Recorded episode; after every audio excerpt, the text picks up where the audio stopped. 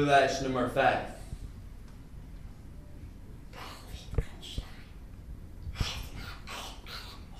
Om misselijk van te worden. Zijn linkerarm. Die heeft hij nog. Zijn rechterarm. Niet meer. Er afgeschoten. In die oorlog. De eerste, niet die tweede. Hartstikke sneu natuurlijk, hè. Als je arm eraf wordt geschoten. Ja, want dan heb je nog maar één arm over. Maar ga ons daar niet mee lastigvallen. Zeker niet als het je eigen schuld is. Hij is zelf die oorlog ingegaan. Eigen keus. Eigen schuld. Dikke bult. Hij had de keuze kunnen maken om niet de oorlog in te gaan. Aangezien hij afkomstig is uit een van de rijkste families uit Oostenrijk kwam, had hij het zo kunnen bewerkstelligen niet die fucking oorlog van hem in te gaan. En als hij een betere soldaat was geweest, had hij zich ook niet in die dikke arm van hem laten schieten. Aangezien Paul Wittgenstein en papa wel beschouwd in dezelfde positie zaten, had hij gewoon hetzelfde als papa kunnen doen. Allebei afkomstig uit een rijke familie. Maar Paul Wittgenstein die heeft ervoor gekozen om voor zijn land te vechten. En papa heeft ervoor gekozen om zijn land voor hem te laten vechten. En Paul Wittgenstein is nu een verrekte Oostenrijkse pianoleraar met maar één vermalendijde arm. En papa heeft zich een nog belangrijkere functie bewerkstelligd in het bedrijf van opa. Er zit een appartement op Fifth Avenue, een huis op de Hamptons, een stoot van een vrouw, twee prachtige kinderen en heeft al zijn ledematen nog. Papa en mama hebben zich een positie verworven binnen de exclusieve jetset van Manhattan. Papa en mama zijn geslaagd in het leven. Ergo. Hun dochter. Mathilda. En hun zoon. Charlie. Zijn geslaagd in het leven. Ergo. Paul Wittgenstein is een antisociale, sadistische, eenarmige mislukkeling van het leven. En van dat wangedrocht moeten wij fucking pianolessen krijgen? We nemen het niet meer. We pikken het niet meer. We stoppen ermee. Kinderen. Welkom bij de alweer zoveelste Cultuurpers podcast van het Cultureel Persbureau. Ik zit hier in Bellevue, net na de lunch, te praten met Martijn Nieuwerf en Roland Hofman. Roland Hofman is de regisseur van de voorstelling De Verschrikkelijke Wittgenstein en uh, Roland, uh, uh, Martijn Nieuwerf is de Verschrikkelijke Nieuw, uh, Wittgenstein. Ja, Roland Hofman is ook de auteur. Van de... Is ook de auteur van de ja, ja, dus, dus schrijver en regisseur. Ja. um, mijn eerste vraag is eigenlijk even, Roland, uh, uh, wat heb jij tegen pianoles? Uh, eigenlijk helemaal niks. Heb je pianoles gehad? Ik heb, nee, dat oh. ook. Dus ik kan er ook helemaal niks tegen. Nee, nee. Uh, uh, maar de, de pianoles komt er slecht af in deze voorstelling. Ja, helaas wel, ja. Maar dat is, dat is, ja, dat is niet mijn uh, dat is niet mijn soort. Jou, ben je wel de schrijver? Ja, ik ben wel de schrijver. Ja. Ja, het, het begint met Paul Wittgenstein, die daadwerkelijk bestaan heeft, een historisch figuur. Uh, die een uh, enorm uitgebreide biografie heeft. Uh, maar de voorstelling gaat met name over de laatste jaren van zijn leven, toen hij pianoleraar was in New York, in Manhattan. En daar uh, kinderen les gaf. Ja. Um, tot zover de realiteit, want volgens mij gaan we daarna een, een, een, een niet helemaal een, een documentair... Uh, ja, ja. ja. Um, wist jij, Martijn, toen jij het gevraagd werd voor dit stuk, uh, uh, Wittgenstein, oh leuk, uh, we gaan de logico, of de, uh, hoe heet het, de, nou, in ieder geval de tractatus logico-filosoficus van uh, Ludwig. Ludwig doen. Uh, nee, nou, ik, toen ik hier werd, voor werd gevraagd, was al een stukje van de tekst op gang. Nee, ik werd natuurlijk meteen ingelicht over wie het ging. En uh, ik had uh, wel eens gehoord van een pianist die uh, uh, grote... Comp- dus hij was een, een pianist, Paul Wittgenstein. Telg uit de grote Weense Wittgenstein-familie, waar Ludwig de filosoof ook onderdeel van uitmaakte. Een krankzinnige familie. En hij was een pianist die... Een concertpianist in de Eerste Wereldoorlog werd op de eerste dag dat hij in actie moest komen, werd hij in zijn elleboog geschoten. Twee dagen later werd hij wakker, toen was zijn arm eraf, geamputeerd. En uh, het verhaal ook van deze man, dat hij toen in gevangenschap op een, een paar oude kratjes waar hij met krijt toetsen op tekende, zichzelf leerde om alleen met links piano te spelen, daar had ik ook wel eens van gehoord. Nou, bij thuiskomst kon hij als stinkend rijke, de telg uit de Wittgenstein-familie, de belangrijkste, grootste componisten uit zijn tijd opdracht te geven om uh, pianoconcerten voor de linkerhand te schrijven, zoals van Ravel, zoals van Britten. Uh, er zijn er een aantal. Uh, daar had ik wel eens van gehoord. Dus, uh, hmm. ik wist, ik, maar toen wist ik nog niet dat wat dit stuk is, zo'n ontzettende, zo'n travestie van de werkelijkheid is. Verder. Ja. Ja. Ik doe de werkelijkheid wel echt geweld aan. Ja, ja, ja, ja, ja, ja. ja. Um, over Wittgenstein zelf trouwens nog wel. Ik, ik, ik heb in de voorbereiding van uh, dit gesprek heb ik wat opnames geluisterd. Tenminste, er is er ook één opname echt bekend uit negentien zevenendertig. Uh, vol met fouten. Ik geloof dat de man ja. echt totaal niet kon spelen. Nou, het is heel tragisch. Want er zijn inderdaad heel weinig fragmenten um, bewaard gebleven. En dat zijn inderdaad hele slechte momenten. Uh, ja, slechte concerten. Uh, volgens de overlevering, en volgens, nou, heeft ook heel veel recensies gekregen natuurlijk, was het eigenlijk een hele goede pianospeler. Uh, wat zijn familie, want hij is in een enorme muzikale familie, is hij, uh, is hij opgegroeid uh, in, uh, in Wenen. Er was een concertzaal bij hem thuis, uh, er werden enorm veel concerten gegeven. Volgens zijn familie was hij een hele slechte, uh, nou niet slecht, maar heel onsubtiel. De, de familie vond hem vooral veel te hard en uh, totaal niet genuanceerd genoeg spelen. Mm-hmm. Um, waar, waar, waarom neem je uh, voor dit stuk, want we gaan komen later nog wel iets meer, ik ga niet al te veel spoilers weggeven natuurlijk, want daar moeten we een beetje voor oppassen, want uh, we mogen nooit, nooit zeggen wie het gedaan heeft, maar dat schijnt... Ja, en wat gedaan heeft. Wie wat gedaan heeft vooral. En wanneer. En wanneer, en, en, en hoe. Um, uh, uh, maar we, we komen eigenlijk in een soort uh, uh, heel leuk mousetrap-achtig familiedetective-moordverhaal. Vol intriges terecht. Ja. Dat ik even. Uh, uh, waar, waar, waar, want dat is zeg maar iets niet, wat je niet verwacht als je nee. zeg maar nu anno twintig negentien naar wat redelijk jonge theatermakers uh, gaat kijken. Dank je wel. Nou, ik weet hoe oud ben je eigenlijk? Wat in de vraag? ja. Nee, maar het is dus, zo van. van uh, uh, um, Dus hoe, hoe, hoe kom je op het idee om zo'n soort whodunit uh, intrigeverhaal te gaan maken? Nou, wat ik... Uh, um, wat ik kijk, ik had uh, um, uh, een boek gelezen over de familie Wittgenstein uh, van uh, Alexander Wolk. En um, d- d- daar was... Ja, ik vond met name dat hele levensverhaal van die Paul Wittgenstein ontzettend interessant. Uh, met name door die extreem belachelijke levensloop van hem. Maar ook omdat hij echt een representant was van een... Um, van een milieu, van een wereld, van het Habsburgse uh, leven. Um, wat, wat tijdens zijn leven gewoon helemaal verdween. Wat hij gewoon ja, onder zijn ogen weg heeft zien gevaagd worden.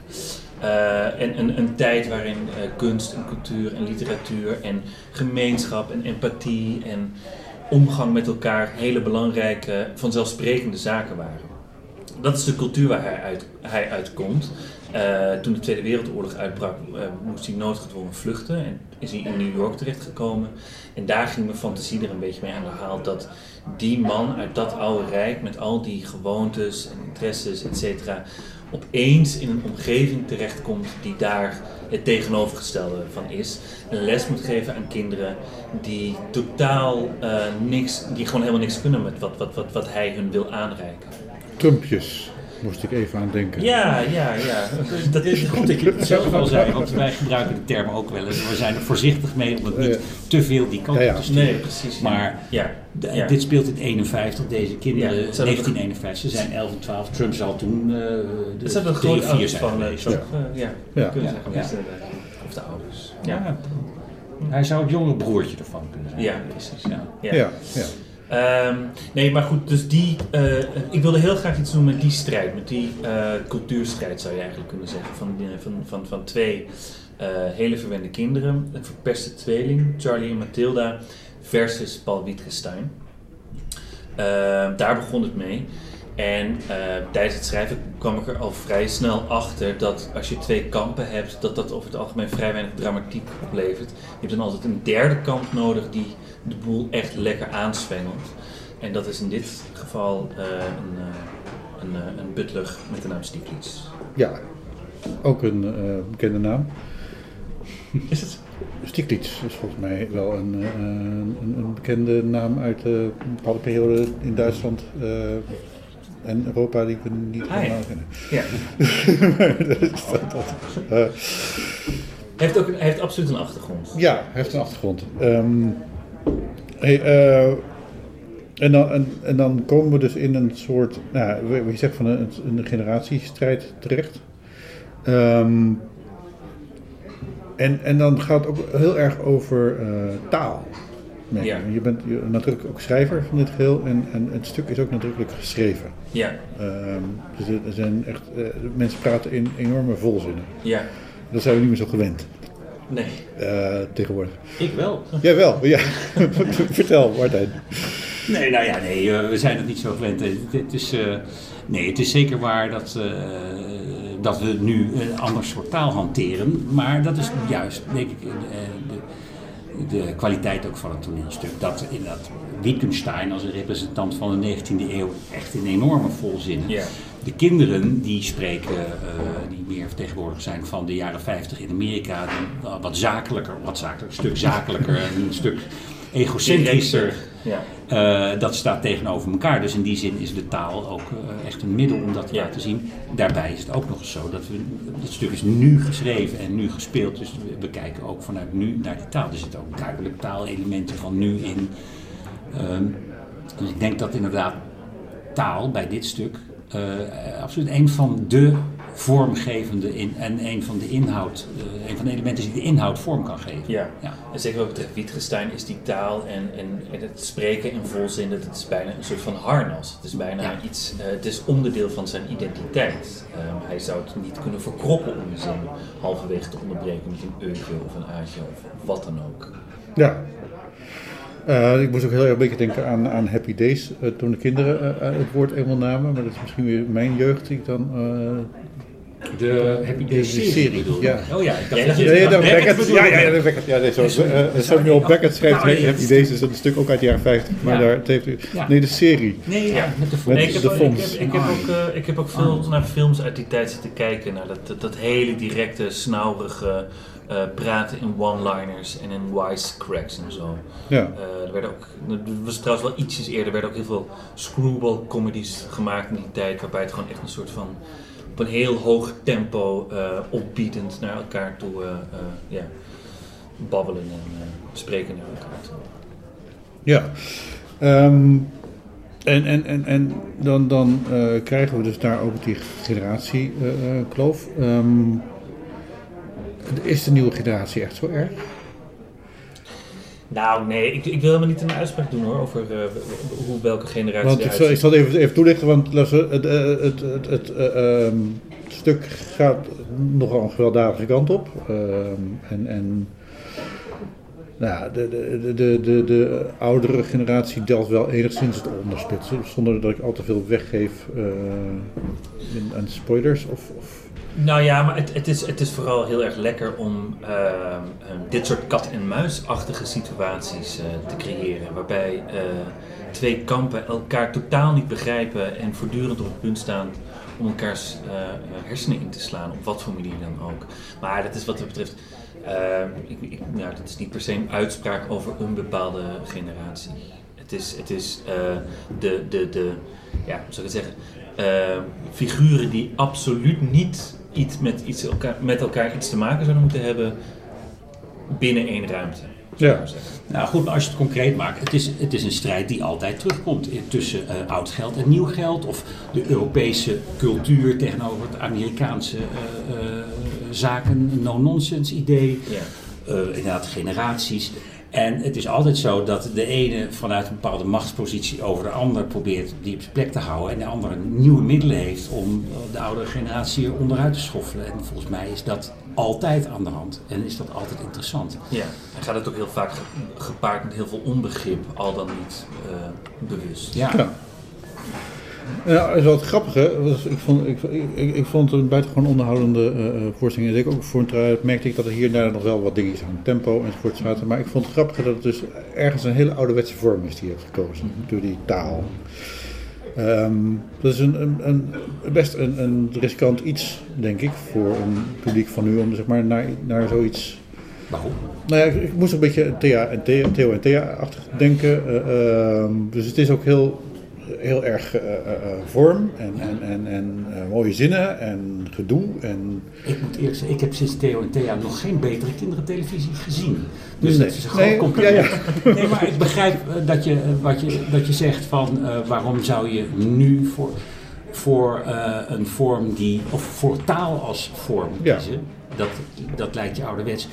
Uh, maar de, de taal is nog altijd een, een heel belangrijk uh, gegevendrager voor ons allemaal. En ik geloof niet dat het zo is dat uh, wat nu dan de zogenaamd nieuwe manieren zijn om theater te maken, dat dat de, de enige interessante manier is. Alles wat gedaan is, kan heel interessant blijven.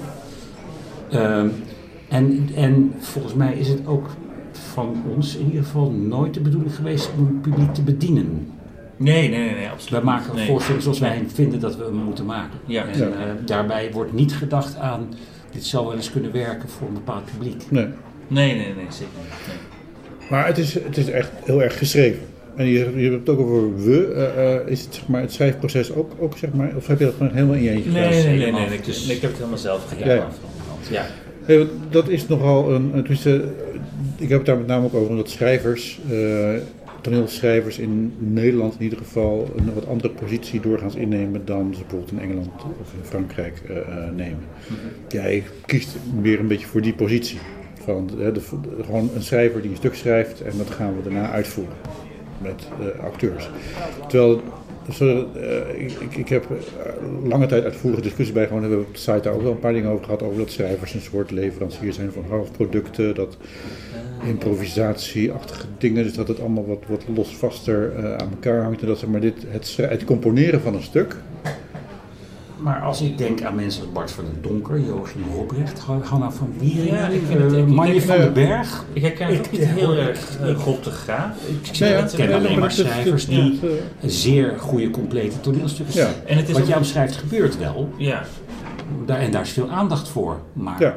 En het is toch niet zo dat, dat, dat, dat ik een uh, uh, affe tekst aflever, of ik lever wel een affe tekst aan, en dat er dan gezegd wordt door de acteurs, ah ja, amen, dank u, en waar moet ik staan? Ik bedoel, dat is echt het begin van een gesprek, uh, het begin van de repetities is altijd een soort van begin van een soort van democratisch proces wat je vervolgens met elkaar uh, aangaat en je eigenlijk vooral als een collectief met elkaar gaat kijken, wat zegt deze tekst uh, en wat, uh, uh, hoe kunnen we dat op zo'n goed mogelijke manier, manier uh, uh, ja, op de vloer zetten, zou ik maar zeggen. Moet ik wel zeggen dat, uh, ik heb ook vaker op de manier die jij net omschrijft, uh, um, gewerkt ook met half. Deze tekst was, is gewoon heel erg goed geschreven. Echt waar, Roland is echt, echt een goede, heeft een heel goede constructie, ontzettend leuk plot, goede verhouding tussen de personages en heel erg goede dialogen geschreven. Uh, dus in tegenstelling tot wat ik doorgaans meemaak, is dat je een week of drie, vier bezig bent om de tekst zelfs nog uh, uh, echt speelbaar te maken. Op papier hadden wij na een week, zat de was tekst al in, was gewoon ja. klaar. Ja. Dus, uh, dat, uh, dus dat was al zeker geen half fabrikaat. Heeft er misschien ook mee te maken dat je mezelf... Ja, je wist nog niet meteen dat je zelf ging regisseren? Nee, niet meteen vanaf het begin. Nee. Nee. Maar ik bedoel, ik werk wel inderdaad als ik schrijf, uh, ook met andere teksten. En zeker als ik weet uh, wie er mee gaan doen, wie het gaan spelen, dan kan je al veel meer echt uh, uh, bezig zijn met hoe het gaat klinken. Je kan veel meer op een muzikaal niveau gaan, uh, gaan werken. Uh, en dat geeft ook wel heel erg veel, moet ik zeggen.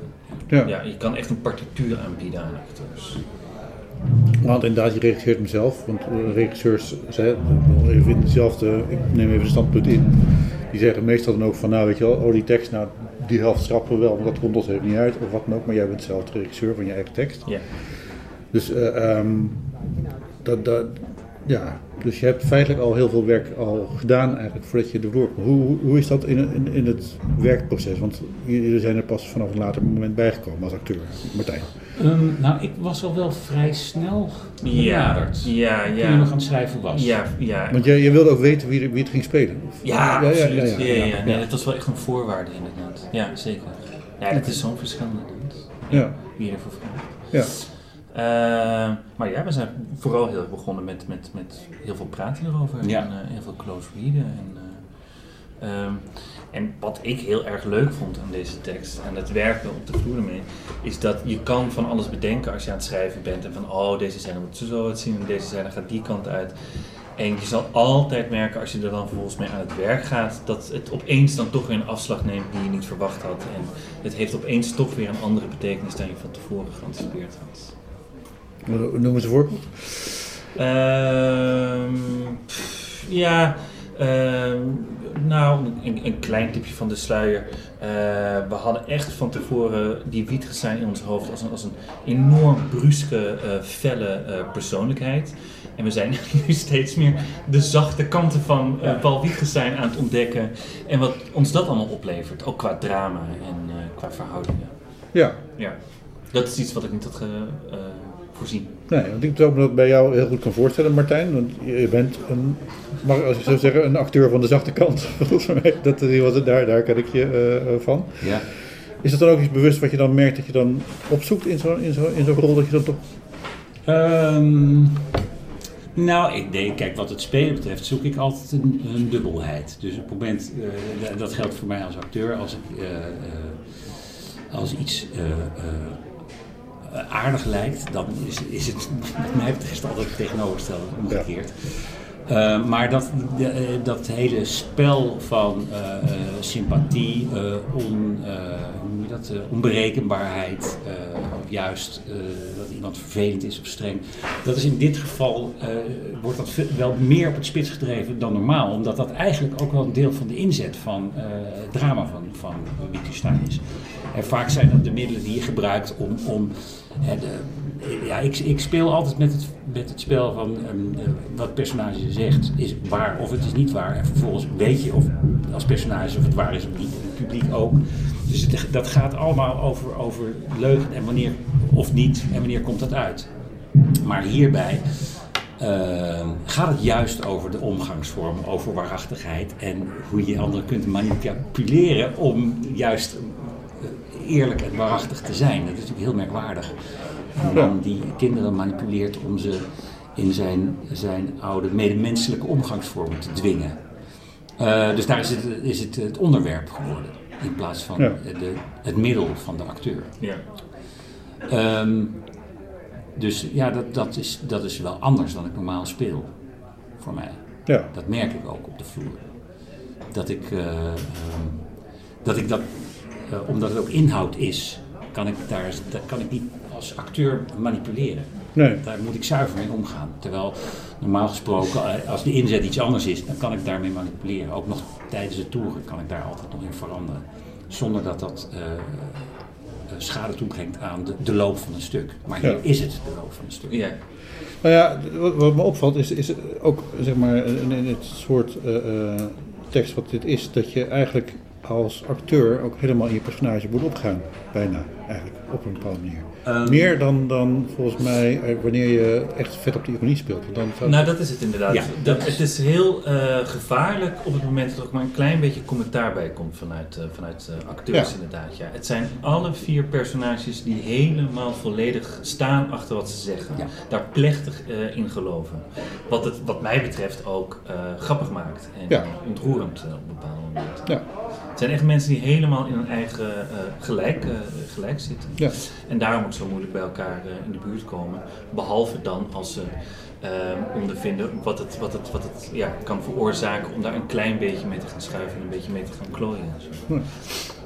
Nou, dat is nou best wel, dat, dat vind ik ook wel het, het, het, het, het opvallende van dit stuk. Omdat het is inderdaad, we zijn in Nederland redelijk gewend aan wat iconiserende speelstijl. Zeker, ja. En jij bent daar helemaal, ik bedoel, je bent van het gezelschap die daar toch grondlegger van is. Ja, nee, dat is voor mij ook echt absoluut. Van, van het Barreland heb je natuurlijk een, een, ja. een lange staat van diensten, wat natuurlijk een, een, een gezelschap is met heel veel uh, uh, juist ironiserende lagen. Ja. En het spel, de acteurs die, die, die boven de tekst staan. Ja. Um, Hier kan dat niet. Nee, dat klopt. Nou, het kan niet. Het is altijd aan de hand. Dat is ja, ja. Dat, sowieso. Want je bent altijd een acteur die een tekst brengt. En uh, ja. uh, uh, laat ik zo zeggen, wat je zegt, opgaan in een personage. Dat, uh, dit, je kunt niet een personage worden. Echt, het is nee. uitgesloten. Dat bestaat niet. Je bent een acteur die een personage laat zien.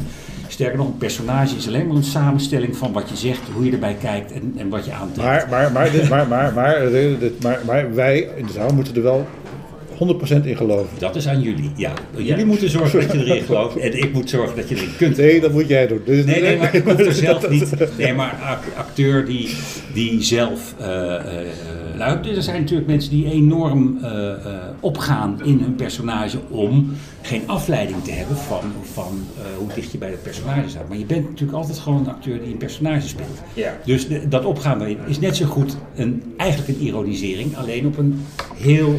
heel ander niveau. Ja. Ze nou. mogen nooit laten zien inderdaad van, moet je nou eens kijken wat een gek, gek, wat voor geks mijn personage nu is. Nee, nou, maar ook niet wat een geks, maar, want het, het, het, ironie hoeft natuurlijk geen kritiek te zijn op je werk. Het is, uh, uh, maar het, het klopt dat je hier uh, geen afleiding van waar het personage doorheen gaat. Dat verdraagt het niet. Nee. nee. Dat heeft het ook niet nodig. Nee, maar, maar ik vind dat dus eigenlijk heel leuk om te zien. Ja. Dat, dat, dat zo is nu zeg maar, weer eens gebeurd in een voorstelling in, in dit circuit. Ja. Want, ik bedoel, als we... Maar het grappige is, dat lijkt ouderwets, maar dat is het helemaal niet. Het is, namelijk, het is precies hetzelfde soort werk als je doet wanneer je wel ironiseert. Alleen, je, uh, zeg maar, als je normaal gesproken, als je honderd procent kunt verdelen, je speelt... Met het Barreland zeventig procent ironie, dertig procent personage. Speel je nu achtennegentig procent. Maar je speelt met dezelfde, dezelfde ingrediënten. En hetzelfde bewustzijn. Ja, en het ja. Is, in die zin, ik vind altijd uh, uh, Hertekamp van de mug met de gouden Tand ja. een heel goed voorbeeld. Dat is, uh, dat is zo hyperrealistisch geworden. Terwijl je weet ook hoe, hoe ontzettend ironiserend zij eigenlijk te werk gaan. Alleen je, je stapt zelfs over de, de ironie heen, niet vanuit het realisme, maar het is, uh, ik noem het altijd niet incasseren uh, dat het leuk is. Dus als je een grap maakt, ook als er vijf minuten om wordt gelachen, nee, maar het is geen grap. Nee, blijf dan de emotie waar, waarmee je het deed. Ja, uh, maar dat, dat is niet iets wat, wat uh, op een... Uh, uh, personageniveau, dat is eigenlijk nog steeds, nog steeds je hanteert dezelfde mechanismen als ironie. Dat is het eigenlijk. Het is best ingewikkeld eigenlijk. Wat, wat, wat, wat, ja, dat... Het is ook een moeilijk vak. Het is ook echt een beroep waar je voor moet leren. En dat je niet zomaar kunt doen. Nee, kinderen. Je moet mij nee. ook geen auto uit elkaar laten halen. Nee. En weer in elkaar laten zetten. Nee. De, uh, en, en, en dat is wel grappig. Want uh, nou, om over kinderen te hebben. Er spelen ook twee volwassen acteurs kinderen in. Ja. Dat is ook best wel een dingetje. Is dat zo? Regisseur, schrijver. Nou ja, ik bedoel, ik, ik, ik, ik, ik denk dat dat, uh, nou, als, als je voor een, een niet vermoedend volwassen publiek uh, uh, deze kunstgreep toepast. Ja, maar het is toch ook wel een kunstgreep die ook al best wel oud is. Dennis ja, Potter maar, maar, ook al maar, dertig jaar geleden. Ja, ja de... maar, maar bedoel, uh, ik, ik, ik dacht wel, zo, we gaan even als twee volwassen mensen kinderen spelen. Ik vind, ik vind dat wel een ja. ding. Ja, ja, moet ik er wel bij zeggen dat het twee volwassen acteurs zijn die, die, nou laat ik het zo zeggen, nog makkelijk door kunnen gaan voor, ik bedoel, ze hebben geen grijze baard, laat ik het nee. zo zeggen. Het zijn Billie en, uh, en uh, Isabelle zijn natuurlijk nog best wel, uh, best wel jong, zou ik maar zeggen, aan de goede kant van dertig. Uh, en ja... Dat zijn Billie de Wallen en uh, uh, Isabelle, Isabelle Houtsagers. Ja, ja. en... Uh, uh, Het, het gaat me eigenlijk vooral erom, en maar dat geldt voor alle acteurs, dat ze allemaal een bepaalde kwaliteit in huis hebben, waardoor, die, waarmee ze het, uh, het, het personage te spelen heel goed kunnen, kunnen, kunnen, kunnen benaderen, zou ik maar zeggen. Uh, Billie en Isabelle hebben op allebei een andere manier een soort van hele, ja, weet ik veel, een soort van hele jeugdige alertheid die ontzettend lekker werkt bij die personages en die ook heel dicht in de buurt komt van het primaire van twee twaalfjarige twaalfjarige verwende kinderen, zou ik maar zeggen. Ja. Um, maar, maar ja, dat is volgens mij iets wat je, wat, wat ik eigenlijk altijd bij acteurs zoek. Uh, uh, het gaat me helemaal niet om een soort van, van, van weet ik veel, metamorfose, maar iets inherents wat, er, wat, wat, wat, wat overeenkomt met het personage dat gespeeld moet worden. Een bepaalde, weet ik veel, levenskwaliteit. Of, ja. Of, of, ja. Hoe, hoe, hoe, hoe, hoe ja, uh, uh, Een, een geloofwaardig kind schrijven, dat is best wel een ding. Hoe, waar haal je dat vandaan? Nou, er niet mee bezig zijn dat je, dat je een geloofwaardig kind moet, uh, moet schrijven. Maar gewoon zeggen van, dit is een twaalfjarig kind. En uh, gewoon de dingen laten zeggen die dat personage wil laten zeggen. Ja. Ja, ik, ik kom nog even op omdat je ook voor ja. uh, toneelmakerij gewerkt hebt, ja. uh, dus jeugdtheater. Uh, en ik, ik moet zeggen dat, dat ik ook uh, uh, een paar van de positieve kanten van het jeugdtheater in deze voorstelling terugzag. Namelijk ook een soort uh, losheid. Ja. Ga maar gewoon doen. We doen, we, we doen nu best wel even heel erg gek met z'n allen, maar dit gaan jullie gewoon leuk vinden. En dat is bij veel volwassen voorstellingen die ik zie niet het geval. Ja, het is wel grappig dat je het zegt inderdaad. Ja, want toen ik helemaal begon met het schrijven heb ik het er ook wel eens over gehad dat het eigenlijk een soort van omgekeerde Robert Daal is. Waarbij Robert Daal zijn de volwassenen altijd de bad guys. En hier is het eigenlijk precies andersom. De kinderen zijn de, zijn de klootzakjes. Uh, niet geheel toevallig heten ze ook Mathilda en, uh, en Charlie. En De Verschrikkelijke Wittgenstein refereert natuurlijk ook wel een klein beetje naar. Dus het is inderdaad, eigenlijk is het een soort van, uh, uh, het is een jeugdvoorstelling voor volwassenen, zo zou je het ook kunnen benaderen inderdaad. Ja, ja. Want uh, uh, waarom zit het verschil dat het niet een jeugdvoorstelling voor de jeugd is?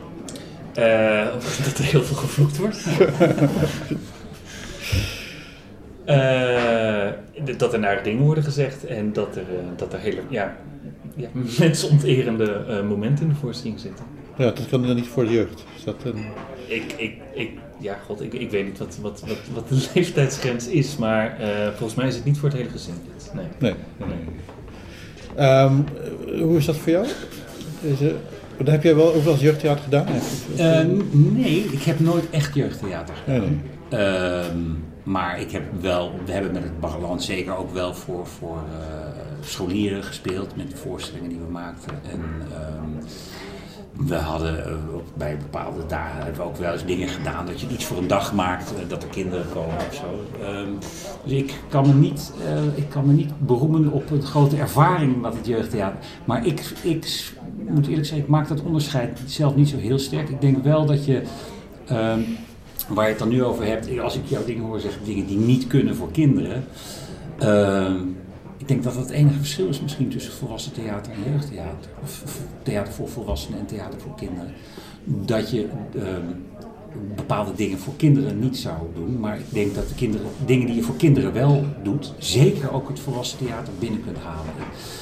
Uh, ik heb, ik heb uh, uh, twee jaar geleden met Pieter Kramer gewerkt in... Uh, in de Lamar, in een voorstelling die zeer in zijn eigen werkwijze en zeer in de geest van zijn uh, roodtheater familievoorstellingen was. En dit was dan in de Lamar, uh, in de band van Broadway heette het. Oh. Uh, dat was met volkomen dezelfde ingrediënten, dezelfde speelsheid, uh, alleen zat er dan een iets sterkere uh, nostalgie in, omdat het was gebaseerd op de film All About Eve. Ja. Uh, maar ik denk eerlijk gezegd dat de manier van werken en spelen uh, helemaal niet anders is dan wat hij in, de, uh, uh, in zijn familievoorstellingen doet. Dus de, de, de kleurrijkheid, de, uh, de vrijheid in het, in het spelen, de, de, de, de gulheid waarmee je verschillende genres door elkaar gooit. Uh, en misschien wel een openheid naar het publiek. Dat, dat, uh, en, en de gelegenheid nemen om als het nodig is gewoon rechtstreeks uit te leggen. Gewoon, gewoon yeah. zeggen hoe het zit. Of dingen die je mysterieus houdt, gewoon opzichtig heel mysterieus te houden.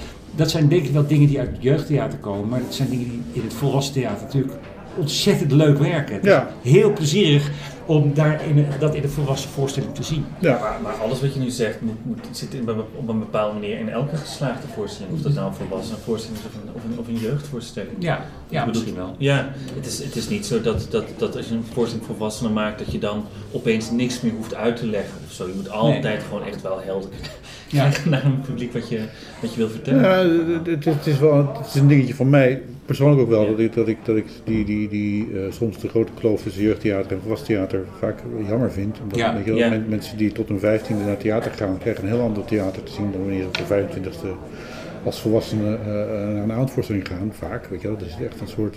Terwijl jij en jullie met deze voorstelling daar zo'n beetje, zeg maar, leuk boven die kloof zweven. Ja. Is dat een bewuste... Nee, helemaal niet. Maar dat, dat, dat, dat zou ook heel raar zijn hoor, als je het bewust inzet. Maar ik vind het heel leuk om te horen, moet ik zeggen. Uh, want het, ja, het komt er gewoon echt op neer dat je gewoon met dezelfde ingrediënten een verhaal communiceert aan het publiek. Dat is eigenlijk het hele werk ja, bij het maken van een voorstelling. Ik kan me voorstellen dat het wel zo is, maar dan moet je me corrigeren als het niet klopt. Maar als je een lunchvoorstelling in Bellevue maakt, Uh, je, je weet dat het een uur duurt, dat is eigenlijk sowieso een afspraak. Het speelt overdag, het, ja. is een, het staat op één plek, het heeft al een bepaalde openheid en een plezier naar buiten toe. Het is iets anders dan wanneer je een voorstelling maakt waarvan je er weet dat je in, in november, december drieëntwintig gaat ja. doen in, uh, uh, in zeer literair aangehouden zaaltjes. Ik denk dat het wel meehelpt dat je, dat je er met een bepaalde openheid uh, instapt. Want, want er zit geen toneel in? Ja, zeker. Ja, volgend jaar. Ja. Ja. Uh, maar het, het, ja, maar dit, ja, dit, ik, ik denk dat ik het wel met je eens ben, maar dan is het alsnog een soort van onbewuste restrictie die ja. je meeneemt in het schrijven en het maken. Ja. Waarbij ik wel echt moet zeggen dat het uh, heel fijn is bij Bellevue. Die geven zo'n extreme ruimte om uh, dingen uit te proberen en te klooien. Ja. Dus het is ook niet zo dat die met een soort van eisenpakketje komen van, uh, ja, behalve dan dat het moet duren. Uh, uh, het moet hier en hier en hier aan voldoen. Ja. Want ga je het dan nog aanpassen voor de tournee in Landse Zalen? Nou, we spelen pas over een jaar, dus okay. uh, laten we eerst de première maar afwachten. Ja. En vervolgens kijken waar we over een jaar staan. Uh, maar in principe niet, nee. Oké. Okay. Hey, volgens mij uh, zijn we klaar. Oké, okay, merci. Nou, dank jullie wel. Yes. En uh, ja, bedankt, allemaal zondag met, uh, met, uh, met de uh, première. Zondag. Met uh, zesentwintig mei. Met zesentwintig mei. Vanaf nu. Ja. Elke dinsdag, woensdag, donderdag, vrijdag en zondag om half één in Bellevue. Martijn Nieuwerf, Isabelle de Houtsagers, Tobias Nierop en Billie de Wallen. Met kostuum ja. van Daphne de Winkel ja. en het decor door zes jaar van Billie. En De verschrikkelijke Wittgenstein is de titel. Yes. Ja. Um, nou, dank jullie wel. Ja, ja, ja, ja, bedankt.